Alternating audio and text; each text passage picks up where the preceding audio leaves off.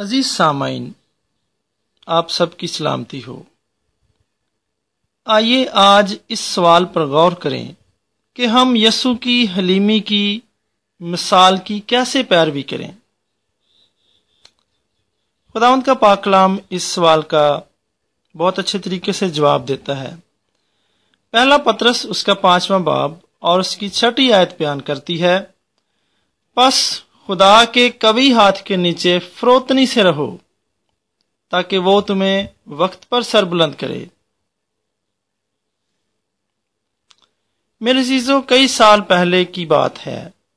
ایک ریٹ میں پاسبان نے ہماری حوصلہ افزائی کی کہ خدا کے حضور حلیمی کی مشق کرنے کے لیے دعا میں گٹنوں کے بل ہو جائیں۔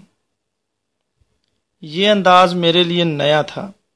لیکن میں اپنے پہلو میں کھڑے شخص کے ساتھ خداوند کے حضور گٹنوں کے بل ہو گیا۔ اس تجربے سے مجھے بہت تحریک ملی اور میں نے دعا میں گٹنوں کے بل ہونے کو اپنی روزانہ کی عادت بنا لیا تاکہ خدا کے حضور تعظیم دکھا سکوں۔ میرے عزیزو، اب میں اپنی وقت کے، اپنی عمر کے ڈھلتے وقت میں ہوں۔ اور میرے گھٹنوں میں بھی کبھی کبھار جوڑوں کا درد ہو جاتا ہے۔ میں زیادہ دیر تک گھٹنوں کے بل نہیں ہو سکتا، لیکن میں پھر بھی خداوند کے حضور حلیمی میں آ سکتا ہوں۔ کیونکہ خدا میری جسمانی حالت سے بڑھ کر میرے دل کو بھی دیکھتا ہے۔ سو جہاں کہیں میں بیٹھوں، جہاں کہیں میں کھڑا ہوں یا گھٹنوں کے بل ہو جاؤں میں اپنے پرستش کرنے والے دل کو خدا پر مرکوز کر سکتا ہوں۔ خدا ہم سب سے حلیمی کا مطمن ہے، لیکن حلیمی ہمیشہ فطری طور پر نہیں آتی۔